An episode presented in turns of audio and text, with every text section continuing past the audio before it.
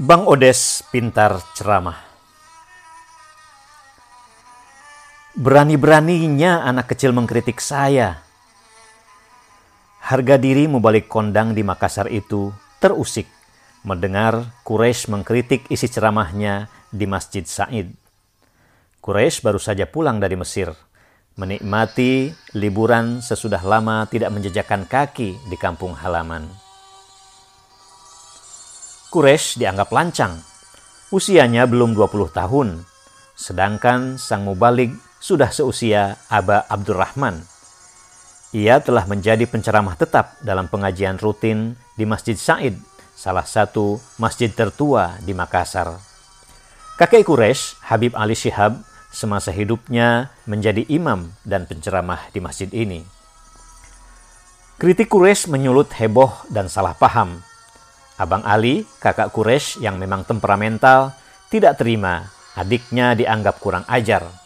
Rupanya sang mubalik menumpahkan kekesalannya di depan warga dalam sejumlah kesempatan. Bahkan di lapangan badminton di luar acara pengajian. Ali mendatangi sang mubalik dan nyaris memukulnya kalau saja tidak keburu dilerai. Kehebohan bermula dari ceramah sang mubalik.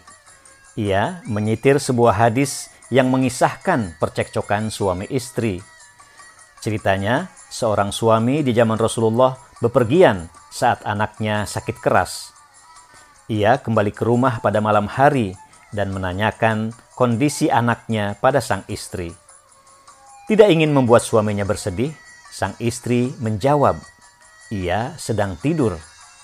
Baru keesokan harinya, suaminya dikabari bahwa anaknya sudah meninggal. Karuan saja, suami marah besar dan mengadukan istrinya pada Rasulullah. Sebagai alumni Darul Hadis Al-Faqihiyah yang sudah hafal ratusan hadis dan kini belajar di Al-Azhar Mesir, Quraisy mendapati kesalahan pemaknaan dari sang mubalik terhadap kandungan hadis yang dikutipnya. Menurut Quraisy, ucapan sang istri dalam hadis itu, ahsanu mayakun, tidak bisa diartikan sebagai ia sedang tidur, tetapi dia dalam keadaan setenang-tenangnya.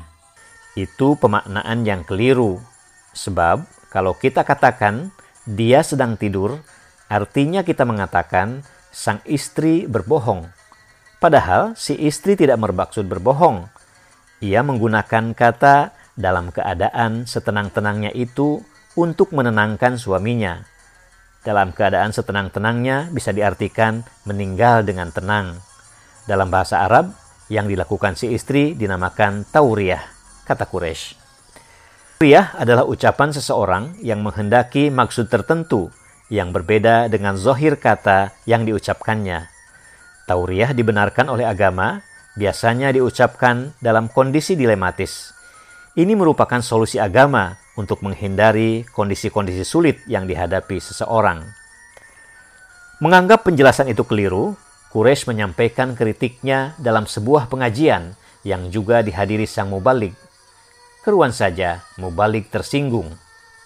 Boleh jadi bukan karena kandungan kritik saya salah, tapi karena ia kesal dan menilai saya kurang ajar, kata Quraisy.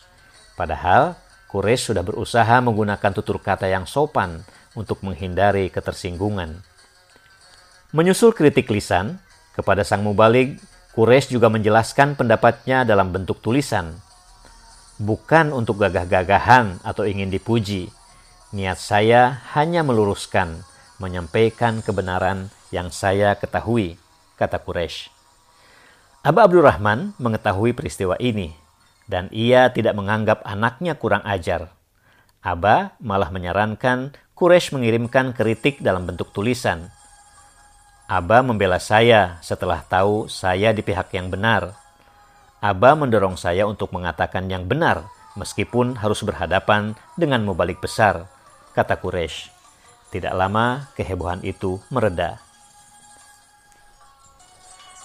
Quraisy sudah menunjukkan kepiawaiannya berceramah sejak nyantri di Al-Faqihiyah pada usia 12 tahun. Padahal sebelumnya, Quraisy tidak pernah berpidato di muka umum.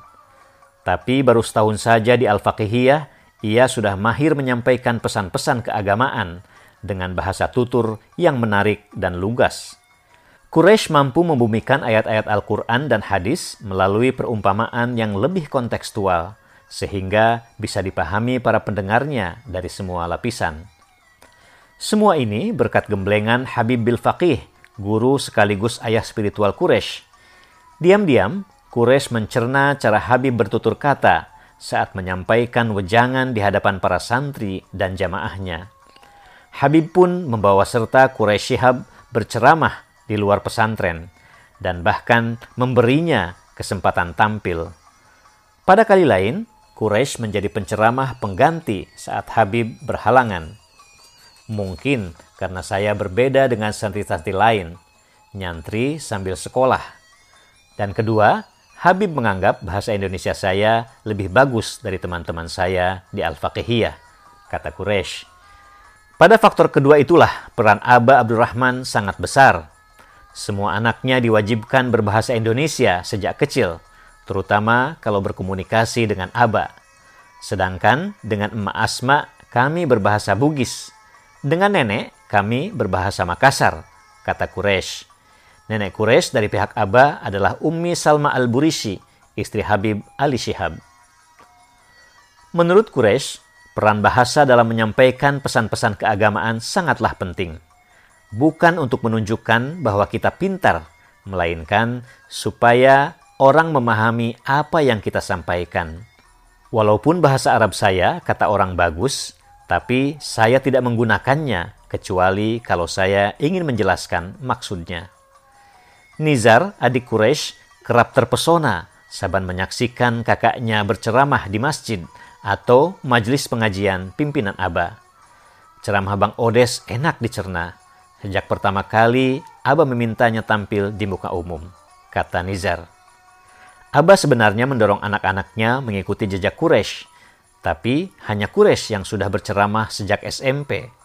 Kakak Quraisy, Umar Syihab, baru tampil di muka publik pada usia 20 tahun, menyampaikan khutbah Jumat di Masjid Ujung Pandang.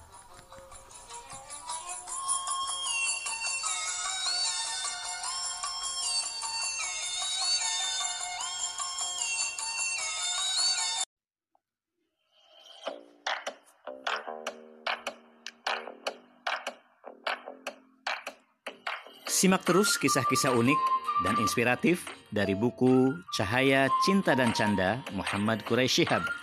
Hanya di The Clouds